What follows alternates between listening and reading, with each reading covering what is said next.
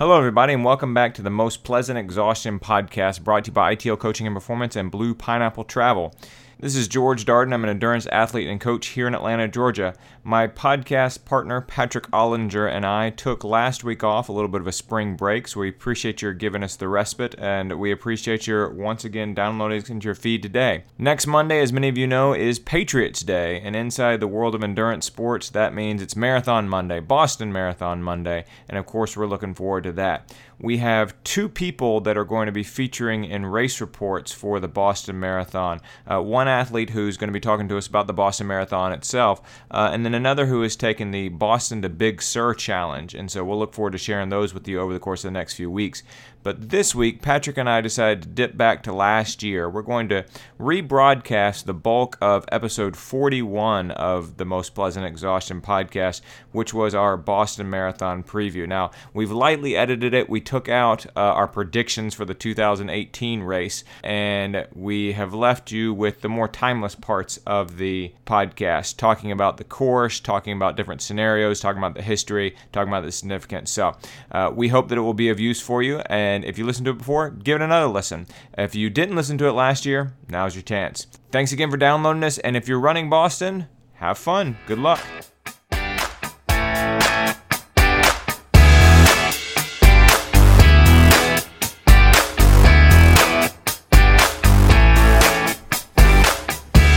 Hello, everybody. Welcome back to the Most Pleasant Exhaustion podcast brought to you by ITL Coaching and Performance. My name is George Darden. I'm an endurance athlete and coach here in Atlanta, Georgia. My name is Patrick Ollinger. I'm also an endurance athlete and coach here in Atlanta, Georgia. No all around good guy this week? You've had a bad week? yeah. um, Boston Marathon preview day. I know you've been looking forward to this. Oh my gosh, yes. It's the best best day of the year for runners. Our podcast Well, the, the marathon itself, not the podcast. The pre- this podcast, podcast is what you've been waiting for. Yeah. Uh, yeah. Boston Marathon, you qualified. Great, fantastic. But this podcast is is is why you really uh, are a runner. Mm-hmm. Um, but no, you really have. Patrick's really been looking forward to, to doing this preview. Like when we sat down a couple months ago and started mapping out. Okay, when are we going to do this? And we're going to talk about these various subjects. What are we talking about? It was like Boston Marathon preview, Boston Marathon preview, Boston Marathon preview. That was like the one thing that you kept coming back to, and I'm with that. I think it's great. Um, so I mean, tell us. I know we're going to get into the history and the significance of it, but I mean, why so fired up about the Boston Marathon? Sure. So, uh, I mean, obviously, everybody knows, or a lot of people know about the um, kind of myth around the Boston Marathon. It is a very special race to to a lot of runners, and for me specifically, it really holds an important place in my heart and in, and in kind of my running history because it is the race that brought me back to running. So, to mm-hmm. kind of give you some background, um, I ran in high school and college, and I ran my last collegiate race uh, October of 2009 and was like, "That's it, I'm done." I mean, it was almost like a bad breakup. I threw away all the clothes, mm-hmm. like burned like all the pictures of myself running. Right. I was like, "That's it, right. I'm done. I'm not doing this anymore." Right. And you know, there was a several year stretch from from 2009 to 2013 where. You know, somebody may mention at work, "Hey, I hear you used to run." And it's like, "Yeah, I used to do that." Well, mm-hmm. you know, but not anymore. It's you know, now I'm an adult and I, you know, go to work and I right. buy a house and I you know, do the adult things, try to be mature. Um, and then in 2013, uh, I was at work when uh, the bombing happened. And I remember my manager came in and said, There's been an explosion at the Boston Marathon. And I had several old college teammates who were running there. Mm-hmm. So I said, Can I s- step away and see if they're okay? Mm-hmm. And I just remember going on to social media, going on to Facebook, and seeing messages from them saying, "Hey, we heard an explosion. We're okay. Don't really know what's going on."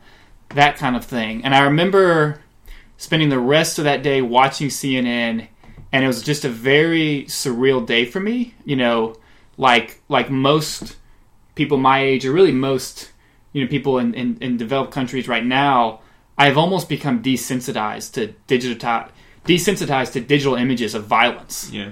I mean, I hate to say it, but that's what the news is a lot of times. Mm-hmm. But this was personal. I mean, I, I didn't see it on just on CNN. I saw it on my own Facebook feed. Yeah. I saw it with people I knew. Mm-hmm. And I remember that night I just I couldn't sleep and I was like, you know, I'm just to I don't really know what to do about this. Obviously, I can't help the poor people who were injured. And so I did what I had always done when I had some loose ends in my life and previous years, and I just dug out my old running shoes and I went for a run. And on the run, I started to dream up this idea. I was like, you know what? I want to see if I can run the next one.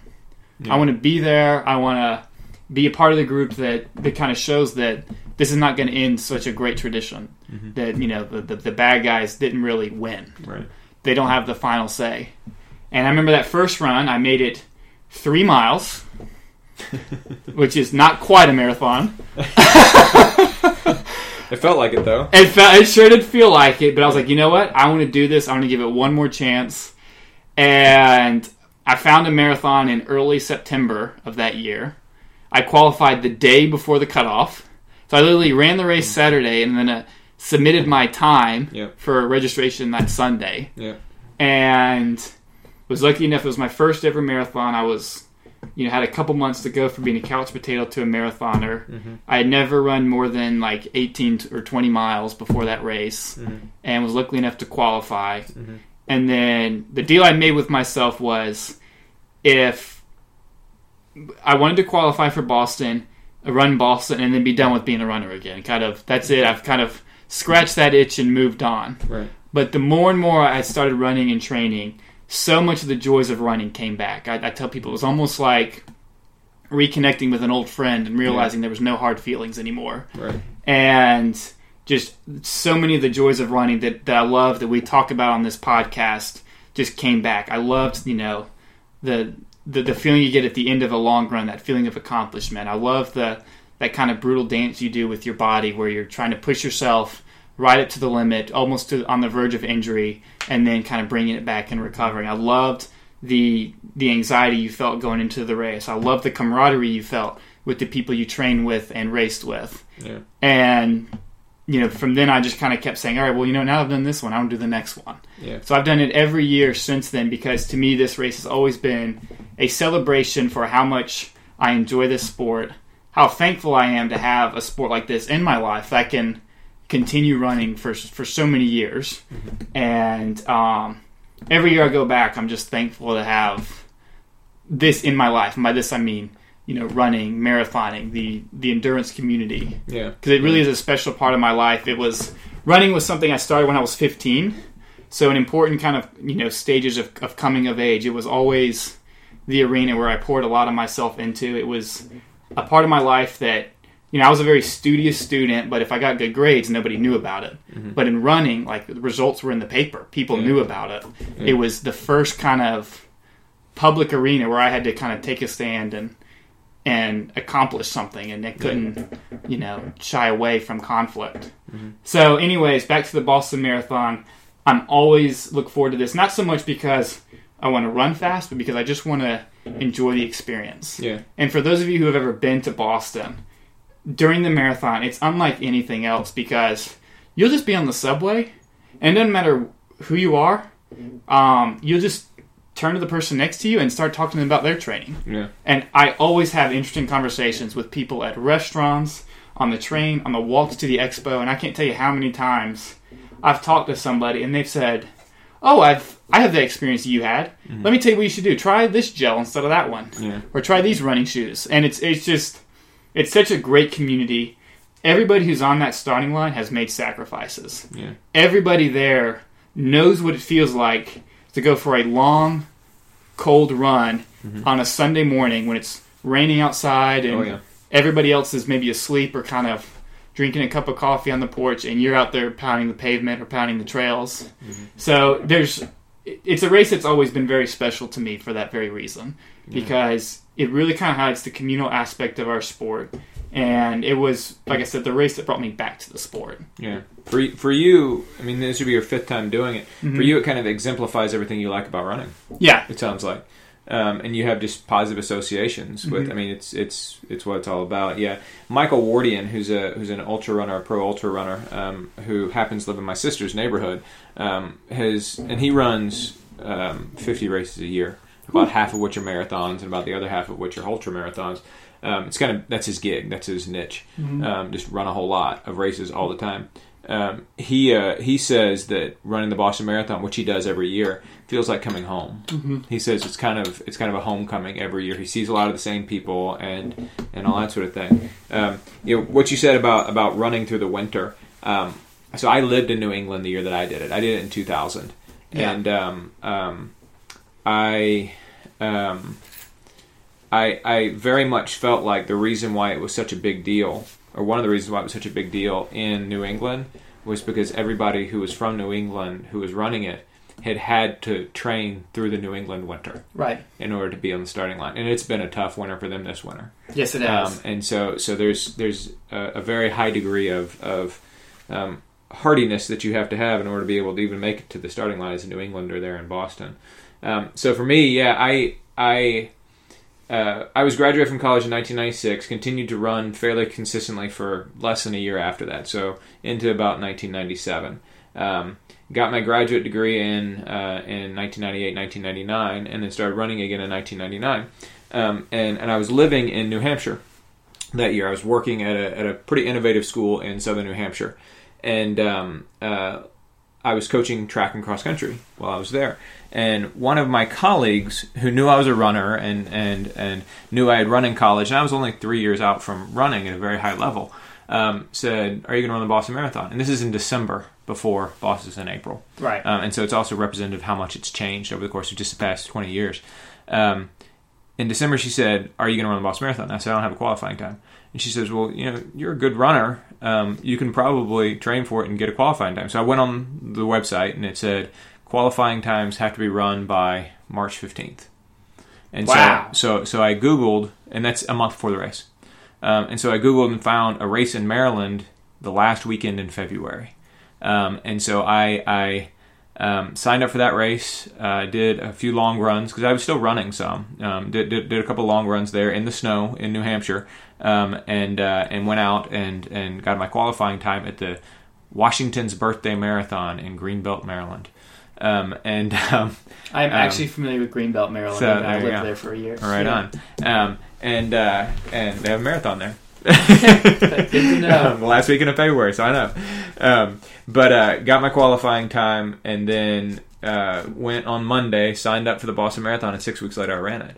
Mm-hmm. Um, and it's funny because um, I, I, I, feel very fortunate that my, my colleague encouraged me to do it um, because I had no idea what a big deal it was in that community, in that area, in New England, until the two weeks leading up to the marathon.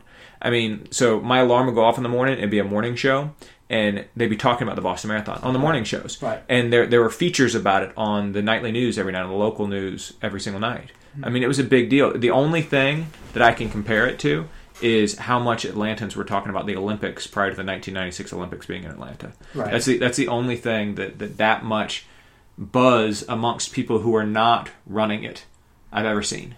Right. Um, uh, that's the only comparable amount of buzz I've ever seen from from the larger community before. Because um, you know we get fired up about oh Publix is coming up and and you know Ironman Chattanooga and stuff like that. People outside of that don't really know about Ironman Chattanooga, you right. know. But but but everybody throughout New England um, talks about that. Um, and then of course ran the race, ended up having a pretty good race as it turned out somehow. Uh, just a bunch of leftover fitness from when I was in college, I guess. Um, but uh, as I was running the race, and we'll talk about this more in just a minute, I didn't realize how much lore was related to the Boston Marathon that I had internalized by reading Runner's World and stuff like that mm-hmm. over the course of the the previous five or six years that I've been a runner mm-hmm. until I actually ran it. And I was like, oh, this is Wellesley. Oh, these are the Newton Hills. Oh, that's Dick and Rick, Rick Hoyt. Right. You know, the, the, the forerunners to, to Brent and Kyle Pease, uh, who uh, he always used to put. So I passed them around around mile four or five. You know, um, so yeah, just uh, incredible race. You know, I, I often will say, um, Kona lives up to the hype. Mm-hmm. Boston Marathon lives up to the hype. New York City Marathon lives up to the hype. Uh, but Boston lives up to the hype. Yeah, you have heard great things about it, and it's great. Mm-hmm. It really is. Um, you will not be disappointed. Sistine Chapel lives up to the hype. Yeah. Grand Canyon lives up to the hype. Boston Marathon lives up to the hype. Yeah. Um, so, and, oh, go ahead. And I can say so for those of you who are maybe have been trying to qualify and you're close, and it's you've gone through a tough winter of, of training, which it has been. It's been pretty cold, especially even here in Atlanta. you know, keep digging and keep trying because it is worth it when you get there. Oh yeah, totally. Um, and it's worth it because even if you don't have necessarily a great race or a PR race, it's still a special event, Mm-hmm. and you know when you're running, this is not just a race. Yeah, and what you and I are talking about, particularly like what you're talking about, um, like I said, Mike Wardian feels the same way. That it exemplifies everything and feels like homecoming for him. Mm-hmm. It, there are thousands upon thousands, tens of thousands of people in the race, and and majority would say the same thing. Yeah. Um, it's a very special race for a lot, a lot, a lot of people. Um, and I think I always say that that um, I think it represents a really good goal Yeah. for for people who are pretty fast and who are dedicated and and um, who are not going to qualify for the Olympic trials, Right. you know, and who, who and who might not be able to qualify for Kona um, because it's hard, hard, hard to qualify for Kona. Right. Um, but but it's a good goal to, to get that Boston qualifying time and to to uh, to be on the starting line. Mhm. Um, it's a, it's a good reach goal for a lot of people, and it's again it's one that if you attain it, it's worth attaining because it's a cool race. Yeah. Yeah, um, for sure. It's also an old race, so there's a lot of, like I mentioned, there's a lot of lore around it. Um, the Boston Marathon, it was one of the first marathons. People were kind of dabbling with these ultra endurance events in the late 1800s, and then when the Olympics were revitalized um, or revived in 1896 um, by Pierre de Coubertin, um, one of the things he wanted to recapture with this whole kind of neo Grecian feeling of the uh, of, of the Olympics um, was was uh, to, to to recreate the run of Phidippides from way back in the day, right? And so so one of the, if not the very first marathon, and certainly the first thing to be called a marathon, uh, was at the actually the, the 1896 Olympics, the first Olympics of the modern era, um, and and because it was so successful, and it was won by a Greek guy named Spiridon Lewis, which just made it that much better. Um, Now But- that is a name. so right, yeah. Good lord. Um, yeah, that's that's definitely one I don't ever have to look up. I remember that one, Spiridon Lewis. yeah. Um, but anyway, um, the uh, it's a good name for. Hmm. Anyway, um, uh, the the Boston Marathon actually started the following year in 1897. So April of 1897, less than a year after that Olympic marathon, that 1st Olympic marathon, it started, and they've had one every single year since then. mm-hmm. Um, a lot of things, including the Olympics themselves, took time off during World War II. You know, there was not a 1940 Olympics, 1944 Olympics, um, but the Boston Marathon continued unabated uh, through both World Wars, through the Vietnam War, um, all the way through the new millennium. Um, they had their And hundreds. Just to give you an idea of how rare that is, I mean, we're talking the Boston Marathon continued through the wars, the Kentucky Derby continued through the wars, the Westminster Dog Show continued through the wars. oh, that's important. yeah, but and I'm missing one more because I don't have it in front of me. But pretty much everything else did not. Right. Super Bowl wasn't invented yet. World Series kaput. Right. I mean, think about that. I mean, Yeah. the World Series didn't make it through the wars, Right. But the Boston Marathon did. Yeah, yeah. The Boston Marathon. It's so it's, it's the world's oldest continuously running marathon, and it's the second longest running race, longest running running race. So second longest continuous. Second. What am I trying to say, Patrick? You're trying to say that it's the second longest continuous race because the, the the race that has been running the longest Yeah. is the Buffalo is it Turkey trot. Turkey Trot. Yeah. And the crazy part is the Turkey Trot was like I believe a month before the original Yeah, yeah. Boston Marathon. Yeah, no, like no, literally, they beat them by weeks. So so I mean, it was a turkey trot. So so it might have been around Thanksgiving. So it was Thanksgiving, I'm gonna right. go ahead and give Buffalonians uh, the the. So it wasn't the- a month, but it so- was like so- the couple but yeah, months less than before. a year. Yeah, Yeah. and and kudos to Buffalo, the the the progenitors of the turkey trot, man, because that's the longest running race in the United States. Um, uh, and second place is the Boston Marathon. Yeah. uh, yeah. The reason why I'm getting Which hung up on words, like the other one? yeah, right. The reason why I'm getting hung up on words is because longest running race. You see what I'm saying? Like it makes it feel like the distance of the race, Right. And we're talking about how long the race has continually been staged. Mm-hmm. Um, anyway, uh, in 1924, they moved the start to where it is today, and and the the town green in Hopkinton. It's a point to point course. Um, so you start 26.2 miles from the center of Boston, way out in Hopkinton. Um, the uh, the IAAF uh, a few years before that um, had standardized the marathon distance at 26 miles and 385 yards. Um, and and so they moved it back a little bit to Hopkinton, and literally that's where the start has been, and the course has not changed since 1924. Um, there's been a couple of minor uh, uh, changes because of construction and stuff like that um, over the course of the past close to 100 years, um, but it's been the same ever since then. So how cool is that? I mean, you know, you think Yeah. about the, the, the legends that have won that race, and and all those of you who are running it are going to be running the same course that all those legends ran.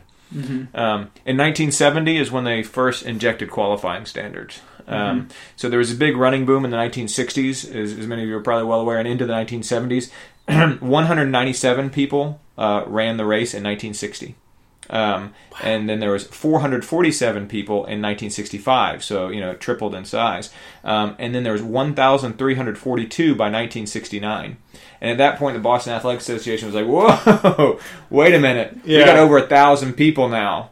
We need to institute some standards here because they were worried that it was going to compromise the quality of the race if it got too big, which is hilarious by 2018 lens. that, Right. you know, so many thousands upon thousands of people run races, and they were worried about it being over a thousand.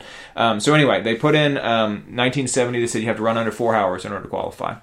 Um, a year later, in 1971, they said you have to run 3:30 in order to qualify. Um, and they said, I think they had a different one for masters.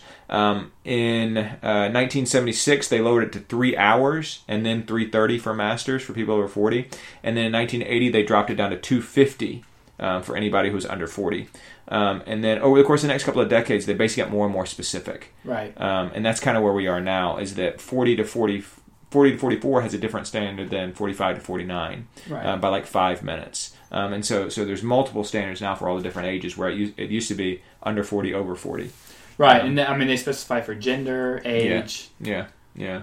Um, speaking of gender, um, uh, I mean, you're probably well aware. 1966 is when the uh, the, the first woman to, to, to run it was uh, a, woman named Roberta Gibb uh, won. Um, she uh, was not signed up, um, and or no, she was signed up, and, and she went through, but but. Um, uh, she crossed the finish line and, and, and was celebrated. And then the next year, there was a woman named Kathrine Switzer um, who signed up as K.A. Switzer. Um, and and she sometimes is mistakenly thought to have been the first woman ever to run the Boston Marathon. Um, and it's her that there's the famous picture of the Boston Marathon director jumping out on the course and trying to tackle her off the course. Um, there's there, there's that picture of her. Um, women weren't officially added for about another three or four years until 1970 or 1971 there, um, and now of course you know not quite half the field, but close to half the field is is is women. So yeah, good stuff. Um, and again, this is all history. I feel like Boston more than other races. I feel like you feel that history Yes. when you're running it. At the starting line in Hopkinton, you're surrounded by all these Cape Cod style homes, Yeah, and they they look like they were built about the time the first marathon was run there. And I don't mean that like in a derogatory way. I mean, if you've ever been to Boston, yeah, it's a city that. I mean, first of all, like when I first got to Boston and got off the plane, one of the first human beings I saw was a guy dressed in a Revolutionary War outfit, screaming about the redcoats, and he was just going. I mean, he was just a guy. Right? he was just a guy. Yeah, wasn't, even a paid, wasn't even a paid tour guide. Um, but the history of Boston, if you like, so for example, we're here in Atlanta, and when we say Atlanta history, we mean like the 1996 Olympics. Yeah. Like yeah. it's all captured on. It's it's, kind of, it's civil rights movement forward. yeah, re- right. Yeah, Um, and even then, there's almost a gap after the civil rights movement. yeah. But in Boston, you just you feel the history. The buildings are older. yeah, Um, they really have done a great job of preserving a lot of the historical sites. yeah. Um, so everything about it, you just feel the history I, of I, the city, yeah, I totally agree. and in some ways of the country, and of the race and the sport. Yeah, I mean, because like you mentioned about how um, you know the first woman ran in what would you say, 1966? yeah, I mean, that was not that long ago, Right. and you kind of when you go to the race, they remind you of that. Mm-hmm. They have that in the expo. They have generally like sh- you know booths that kind of remind you about like the history of women in the Boston Marathon. They have you know kind of Mm-hmm. Yeah. a lot of reminders about where this race has been and where it's going. Yeah, uh, you're totally right. I think that that, um, and I think that's twofold. I think that's both a push and a pull. I think on on the one hand, when you're in Boston, as you suggest, when you're in Boston, there's more of a historical feel in Boston. Right. You know, Atlanta, and I like Atlanta a lot, and this is home, and I've, I've always enjoyed Atlanta. But Atlanta has more of a cutting edge type feel to me Yes. that that that that we're at the forefront. We're moving forward. You know, technology, new stuff, latest styles, that kind of thing. It feels Right. very cutting edge. Um, Boston doesn't feel cutting edge always. It often feels historical, Yes. um, and that's just sort of the ethos of the place. And so, so you're already kind of in that mindset when you're there, and you and you're going to bring that with you when you go into the marathon itself. but then in addition, Boston knows that they feel that way, and so they play it up, like you're saying. time. Um, and, and I mean, all their sports teams are the Patriots, Right. The New England Revolutionaries, I think, is the soccer team or Revolution, I think. Right, Yeah. right, yeah. I mean, so so they, I mean, they, they, they, they, play that up. You go you go in the Nike Town in Boston. At least it used to be this way. And and there's a map of the Boston Marathon course in Nike Town, and it's like it's like the layout of the place. It's Right. like it's like the store's theme. Right. Um, and of course, there's the big sign with Hopkinton and the Newton Hills and all that sort Right. of thing, you know, and, and, and, and Wellesley at the halfway mark with all the screaming girls and, and, and, and all that stuff. Um, like, those things are literally the theme of the entire store. 365 days a year, not in the month leading up to the race, you know. Um, and, and, and so, yeah, the race recognizes that history is an important part of, of that area. Um, and that, that extends to their approach to marketing and, and talking about the race. Mm-hmm. Yeah, for sure. So let's talk a little bit about strategy. So, so we talked about the way the race unfolded, and we talked last week um, on this podcast about how okay, the way the race unfolds that matters for the pros up front, and it matters more in team sports um, where they're where they're having to to directly confront their competitors. But for the vast majority, 99% of the people running the Boston Marathon, including most people we know running the Boston Marathon, including you, Mhm. um, you're kind of competing against yourself Mm-hmm. right? It's it's it's twenty five thousand individuals um, that are out there running that race, right? Um, and so, um, given that, you can you can and you should have a strategy, and you should enact that strategy. You should have a plan, and you should you should enact that plan. So let's talk a little bit about some of the things you need to kind of keep in your plan there if you're if you're running the Boston Marathon. Why don't you kick us off? Sure. So I'll say first of all, um, a couple weeks ago we did a podcast on marathon planning in general, and in many ways this is kind of the the, the brother or sister podcast to that, in which we kind of go through and talk about planning that's specific to the Boston Marathon itself, and what some of the specifics of the Boston Marathon. Um, mean for you when you're planning out your race, when you're forming a strategy for the race, and what it means for you as an individual runner. Because it is a lot different than most races, for than for like running the Publix marathon, for example. Logistically, it's different. Um, you, the you're going to be surrounded by a lot of people running fast.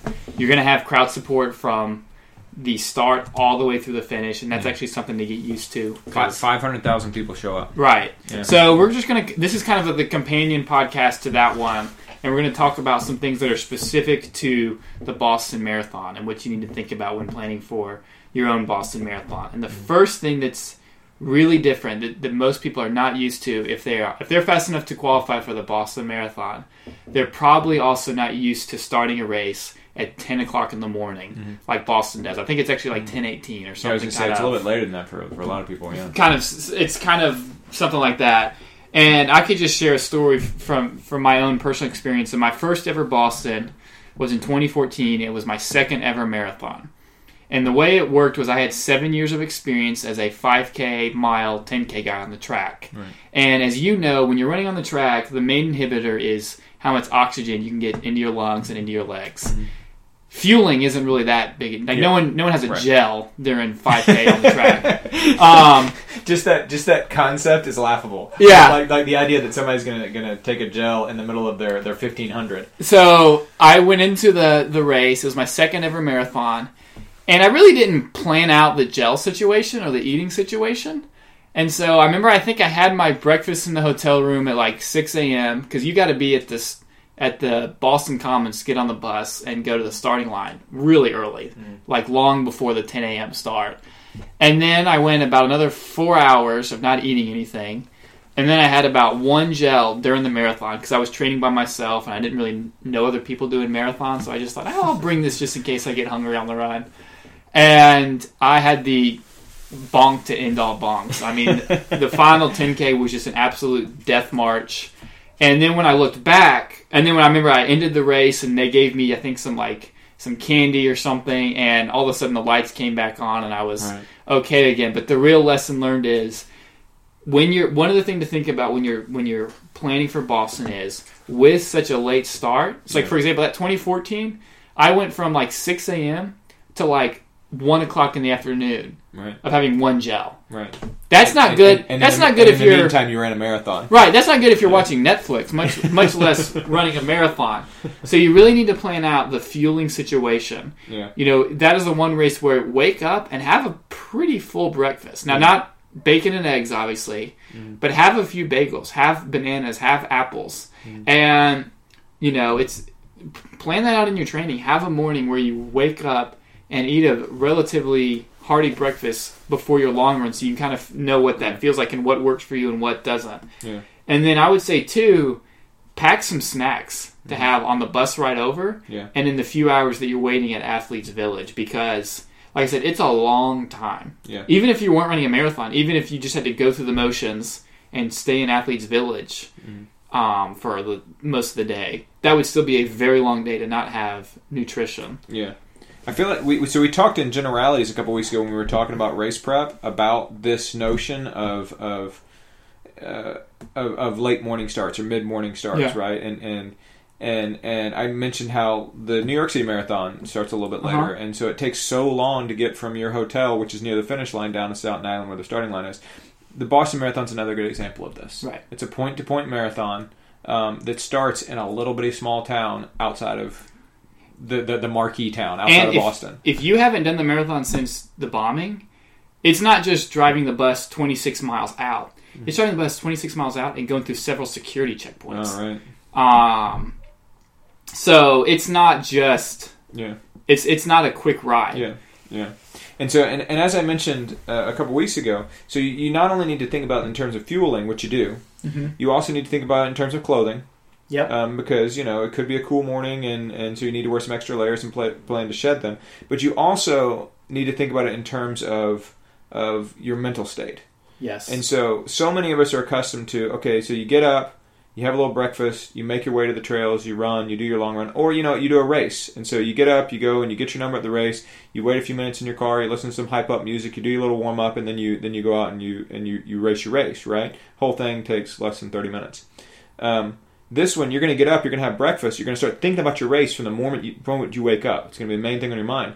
It's still going to be four hours before you actually begin putting one foot in front of the other in the race. right. And so you need to prepare for that kind of, of, of mental challenge. Mhm. Uh, and not psych yourself out, not get nervous, not waste a whole bunch of energy, you know, fidgeting prior to the race, um, because it's still going to be a little while from the moment you wake up until the race is actually run.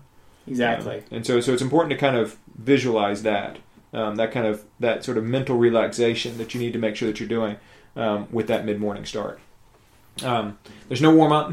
Mhm. You know, since I just mentioned warm up, um, I think the elites do have actually a warm up area, um, but uh, but for most folks that means you know running the first uh, uh, little bit of the race at uh, slower than goal pace. Um, and so let's talk a little bit about the actual pace and all that sort of thing.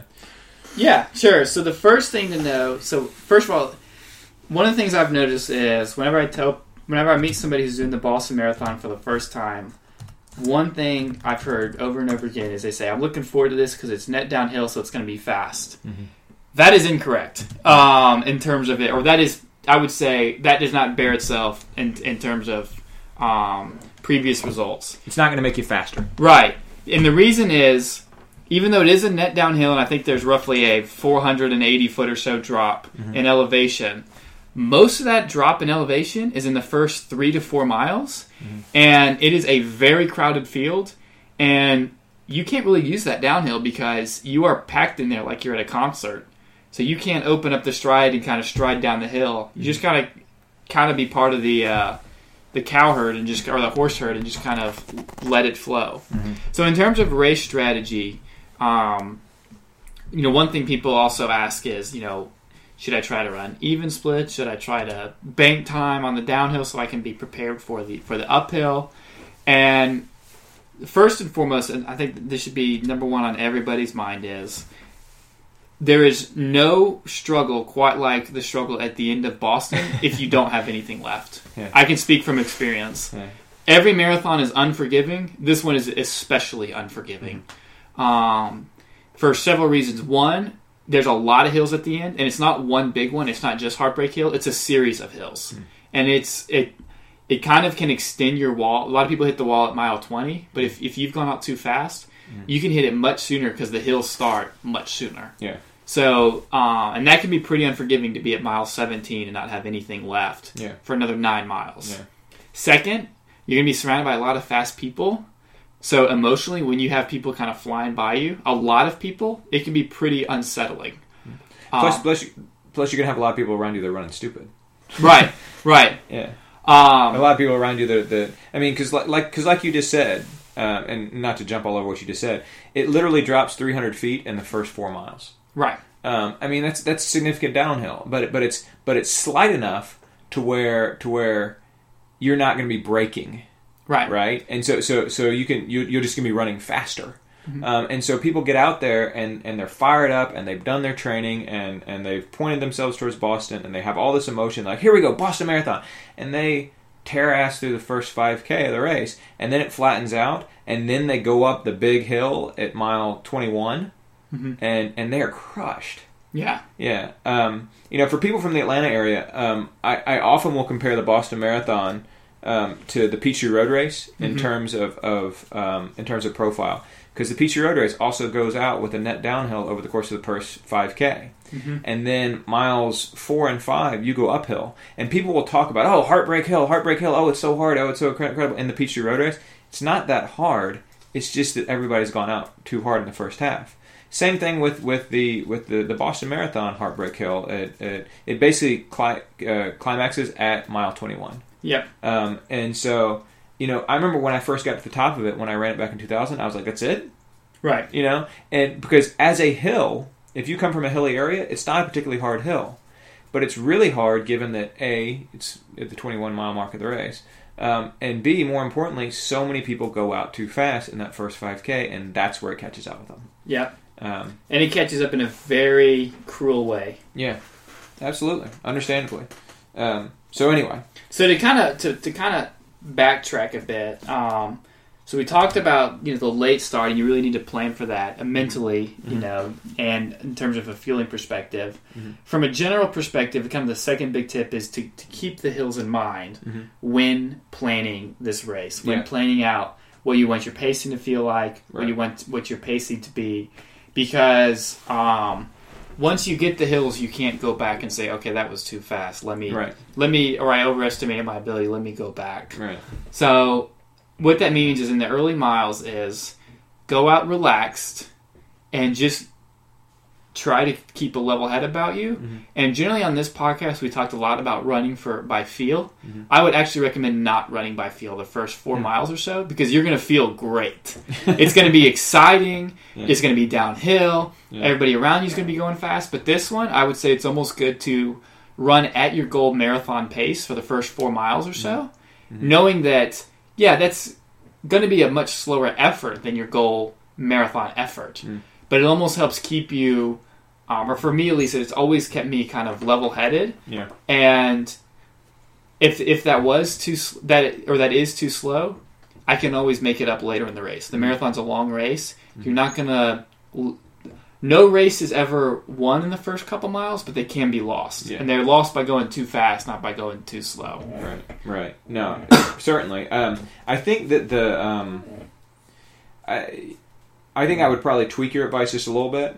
Um, even though I agree with you in essence, Mhm. um, and I, and I would say it's okay to go out a little bit fast. mm-hmm. Um, but but if your goal is to run eight minute pace, Mhm. and and that is your goal, so so that's right about three thirty for the marathon, right? Um, if your goal is to run eight minute pace, your your opening miles shouldn't really be any faster than seven fifty. yes You can expect them to be a little bit fast, right? Um, but if but if but if you're like, all right, here we go, and your first three miles are, are seven flat for each of them, and you're like, oh well, downhill miles, banking time. Um, that's a dumb strategy yeah um, and, and you're going to pay for that later on. Um, you have to, have to, have to um, uh, hold back in those first few miles. Um, like you say, I think that that there's so many different factors that, that, that are contributing in those first three miles to people going out too fast. The emotions of the race, the other people who are going out too fast around you and are all running away from you, um, the crowds are there. Um, um, just all of those things kind of conspire together, and then of course the downhill. All those things conspire together and create this this snowball effect that, that, that inspire people to run too fast in that those opening miles. And like you say, it's devastating.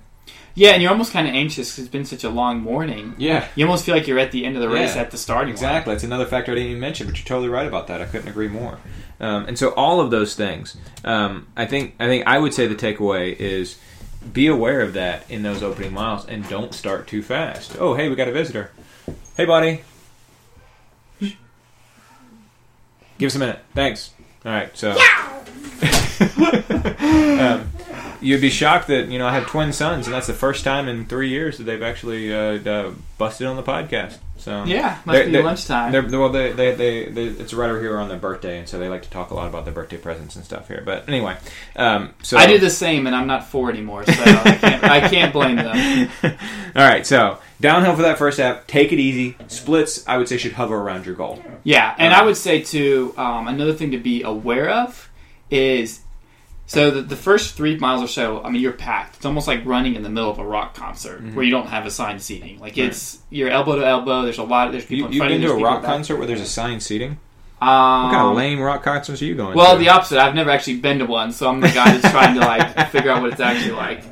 But anyways, I mean, it's all, Okay, well, I guess assigned seats. You, like, you think the row you're in. So, okay, that makes more sense. Yeah. But I was totally thinking about. I was like conflating a rock concert in like a ninth grade classroom. yeah. Anyway, okay, my bad. Keep Um, going. anyways, so there's a lot going on. I would say in general, stick to one side and and be calm. Mm-hmm. So what I mean by that is, so when you run the marathon, they're gonna have a mile, or they're gonna have water and Gatorade at every single mile marker. It's gonna be on the right side, and then it's gonna be on the left side. And they, I mean, they've done this before, obviously, as we've, as we've discussed. So it's very well planned out. So you'll see it on the right side, and then there's nothing on the left. Mm-hmm. Don't panic.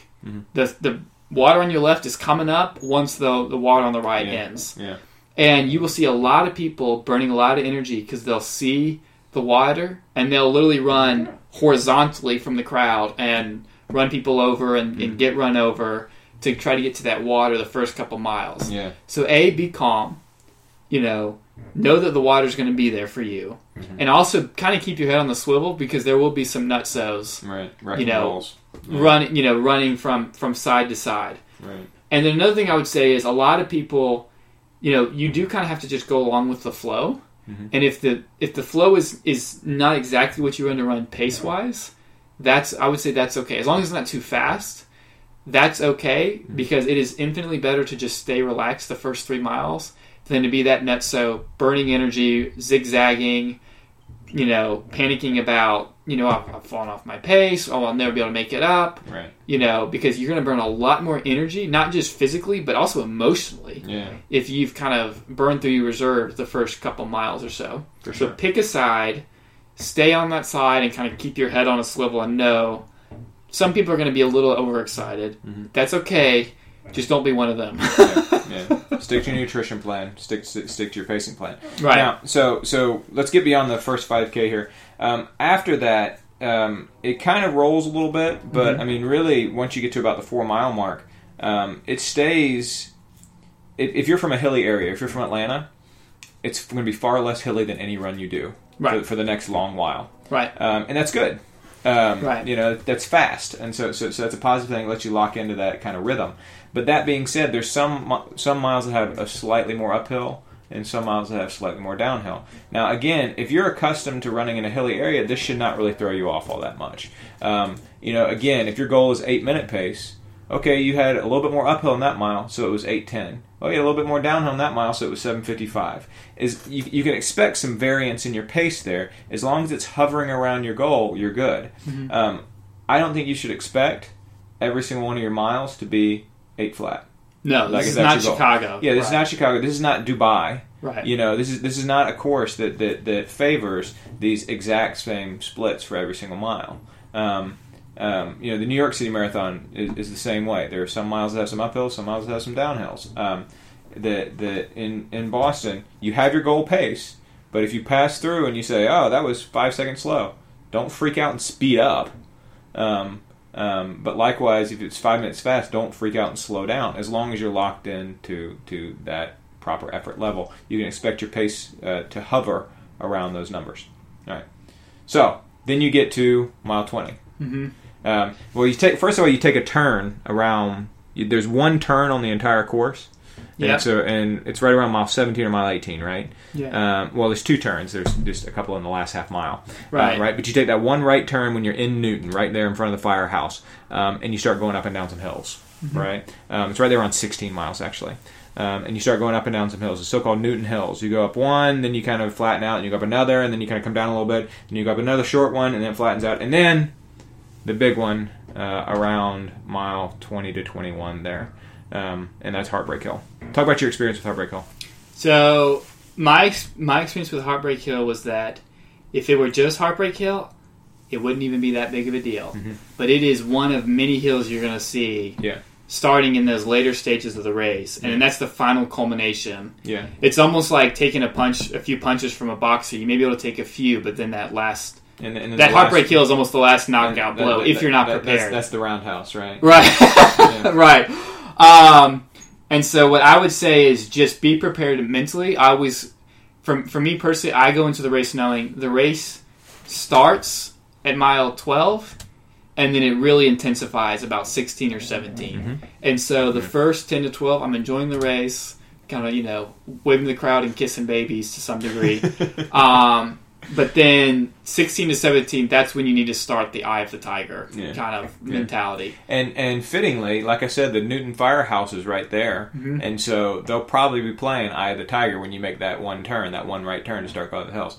Um, the year that I did it was year 2000. This is actually uh, uh, indication that they were playing Rockefeller Skank by Fatboy Slim. All right. Right on. Yeah. Yeah. And and the woman I was dating at the time really liked that song, and so it reminded me of her. So it put me in a positive state of mind, I guess. um, but anyway, um, uh, so yeah, you'll go up those hills, and then, like you say, I, you know, and like I said a few minutes ago, you get onto Heartbreak Hill, you run to the top of Heartbreak Hill, and literally mile twenty one is at the crest of the hill. Yeah. Um, and and I remember when I crested that hill, I was like, "That's it," because I'd run so many more hills in the Atlanta Right. area and everything, and I'd run some really hard hills in my life. And at that point, I was kind of psyched. I was like, "That's it. All right, hey, here we go. Let's roll on down to the." And and sure enough, you pretty much roll on down to the finish from that point. Yes. Um, so so you crest at, at 21 feet uh, or 21 miles, um, and that is the high point of the whole second half of, of the entire race. Um, and then it kind of screams downhill for about three miles, and then flattens out for about the last two miles there. Um, the- And let me say this too: yeah, the you win those final hills in the first 16 miles of the race. So Oh, one, yeah. you know, talk about how people think that the net downhill will make it a fast race. But one of the things that makes Boston such a difficult race to run well is you're essentially running downhill for however many miles, and then um, you start going up. So it's mm-hmm. down and then up. Mm-hmm. So what you're doing is you're essentially pounding all the power out of your quads, mm-hmm. and then right when you have nothing left to drive home and to really kind of you know kick it into that that fourth gear. Oh, by the way, here's a series of hills for five miles or so. Yeah. So that's what can be so devastating. So the biggest piece of advice I could say with Boston is run smooth on the downhills mm-hmm. so you have enough to power through the uphills mm-hmm. at the end. Yeah. And if you see somebody who's charging the uphills, uh, because there's like there's like slight bunny hops or mm-hmm. so the first 15 or 16, let them go. Yeah. Because trust me, there will be plenty more where that came from yeah, you'll see him again. um, later on in the in the race.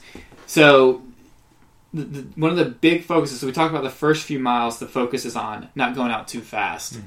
For me, I then I always focused on in the middle of the race, running smooth on the downhills, so I can have enough power to drive the uphills, Mm-hmm. miles sixteen to twenty one or so. Because once you hit those hills, there's no turning back. yeah, You know, there's no saying, "Oh, well, I messed up. Let me see if I can readjust." right. Because they're going to keep coming. Yeah. Um, My my my macro advice for the Boston Marathon is to say that, that, that you keep it under control for Yeah. those first 16 miles, and and you, you, you treat those first 16 miles as, as almost like a warm up right. for for those hills. Then you hit the first hill, you turn it from five to six. Right. Second hill, you turn from six to seven. Third hill, seven to eight. Fourth hill, you know, Heartbreak Hill is a fourth hill, Yeah. eight to eight point five Right. right? And you crest that hill, and you're at 8.5, and at that point you only have five miles to go. You keep it at 8.5. Right. You see what I'm saying? Yes. And and at that point you're going to speed up a lot because now you're going, you're screaming downhill for the last five miles, right? For the last 8k. Um, but but that's kind of always what I say is that, that that you hold back, hold back, hold back, and then you start turning gradually turning up your effort over the five miles of those hills, climaxing with Heartbreak Hill, and then you just keep that effort high because at that point, by the time you get to the other side of those hills, there's only five miles left to go in the race. And I would say too, at that point, if you run the race smart, you're going to blow by a lot of people Oh, who yeah. didn't. Yeah, So sure. kind of so pick people out and be like, I'm going to catch that guy in red. I'm going to catch that guy in orange. yeah, You know, ahead of you, for sure. um, because there are a lot of people that are going to be blowing up. Yeah. You know, usually around Heartbreak Heartbreak Hill. Yeah. You know, and this is this is, you know, you mentioned how how how Boston Marathon exemplifies all the things you love about running. I think it also kind of exemplifies a marathon, which Yeah. is totally fitting because because it's the longest running marathon in the world. But in every marathon, you want to take it easy for the first part. You want to gradually turn up your effort between between uh, 15 and 20 miles, and then you want to um, you know, hang on running as hard as you can there for the last five or six miles. That's essentially the strategy for every marathon. But it's it's crucial in the Boston Marathon because it's so easy to mess up. Right. because you because it because because the course and the emotion and the competitors all encourage you to go out too fast. Yep. And then right at that place where you're trying to turn up the effort, there's hills. Right. and then and then if you've saved something, you can really blaze that last eight uh, that last eight k, that last five miles. You can really blow through that.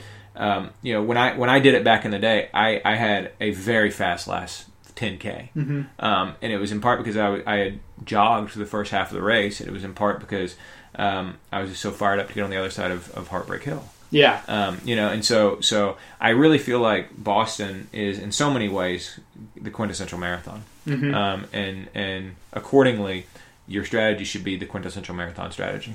Right. Yeah, and to your point, it's funny. So I told you I made the mistake in 2014 and blew up. In 2015, I said, "All right, I will never do that again." and I ended up running the 10, the final 10k like 20, 30 seconds a mile faster than the, the preceding 20 miles because once you get over that hill, Yeah. it's amazing. A how exciting it is. Yeah. That's when you can kind of finally look around and say, "I'm at the Boston Marathon. This is fantastic. I'll let loose." Um, combined with the adrenaline of, of, of being able to pass people. Yeah. Um, And the and the finish line being metaphorically in sight. right. Yeah. Right, and that's another good thing you point you, you bring up. So a lot of people talk about the Citgo sign, right? When you see Yeah. the Citgo sign, you're almost there. Mhm. When you see the Citgo sign, you are almost there in the same way that like, oh, I'm four miles out and I'm almost at the finish line. like you see it for a while. Just Yeah. be warned. Right. Like you're gonna see it long before. To me, the real marker is being at Fenway Park at the 25.2 mile Yeah. uh, marker. And the baseball game's just letting out, and the crowds are starting to filter out and of cheer for the marathoners. Right. It's pretty cool. Mhm. It's pretty cool. Um, all right, man. Final thoughts on the uh, on the Boston Marathon? Yes, another thing to think about is the weather at Boston. Ah, yes. Thank you. For so I can because, tell you, because that affected you last year. I would say it's affected me probably every year except for 2014. Okay. Um, and I took care of that myself. I was gonna I say took, ma- I took man in my own hands on that 2014, one. it was irrelevant. Um, I could have been downhill on roller skates and still Right. blown that one. Right. Um, 2015, it was a driving rain. I don't know what the exact temperature was, but I can tell you it was cold. Like literally, I finished the race and they were grabbing people, throwing them in wheelchairs, and running them indoors because it was like a like you, almost every runner had some kind of like hypothermic Right. chill at the end of that race. It was cold. I mean, it was the actual temperature was like high 30s, low 40s, and we were rain. running into a headwind with a driving rain, not a drizzle, but like a driving in your face. I can't even look up without a hat type rain. Gross.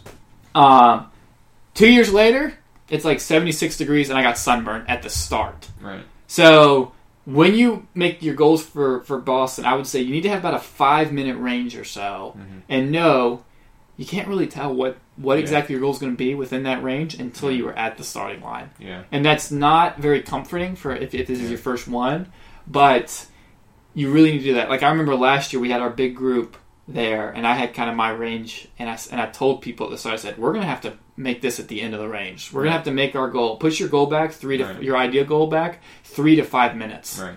And that does not sound like that's not a great rah rah speech to give at a starting line, but it was the right move. Yeah. People who did not adjust their goal pace Yeah. blew up. because it was hot. Yeah. And as you know, a hot marathon has. I mean, when, when the Forget temperature's that high, Yeah. you're not going to run your best. You're not going to, and, Yeah. unless you have a very soft PR, you're not going to run a PR. Right.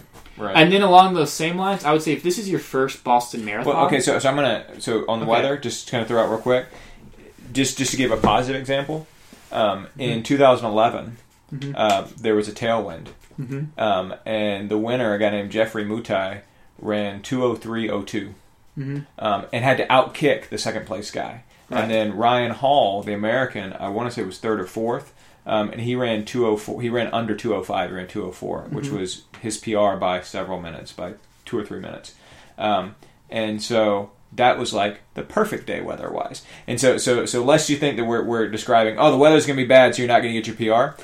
The weather might be yeah, brilliant, and you're going to PR. You know, you, you'll, be five minutes in front of your fastest goal. So Right. anyway, so so so so it cuts both ways as far as the weather goes. You know, like like they say in many places, they say in New England, if you don't like the weather, wait an hour. Um, you know, particularly in the middle of April, it's just a very fickle time of year. that's the other thing too. I remember in tw- I, I think it was 2016. I could be m- remembering wrong. The whole weekend we were there with the family, it was freezing. And the day of the race, it was hot. so, I mean, you almost can't even predict based on what your trip up is like or what the weekend before is like. Right.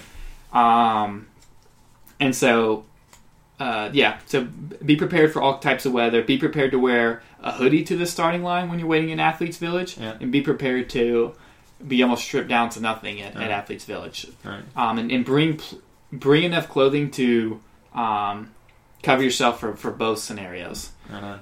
And then along those same lines, I would say if this is your first Boston Marathon, it is logistically a very hard race. It's a very exciting race. I would almost recommend going in with a soft goal rather than a hard goal mm-hmm. because you really want to enjoy the experience. You, you may not necessarily be able to get to do this again. And it really is a unique experience. It is one that will not disappoint as long as you don't bonk too hard or end up in a you know medical tent or something. So I would highly Which, recommend. which you won't if you follow our advice. Right, right. Um, Hit rewind, listen to it all over again, and you have nothing to worry about. Um, and it really is special. I mean, it's. I, I, I've heard, I've talked to so many people who've said, "Yeah, I, I went into my first Boston and I was gonna PR, and then I didn't, and I left unsatisfied with the race, and that really kind of put a damper on the whole experience." I would really recommend not doing that if this is your first one. Go learn what Boston's about, take in the atmosphere, and enjoy it. Right on. Thanks, Patrick. Hey, thanks, George. Thanks for bringing your experience to bear here. And good luck to everybody in Boston.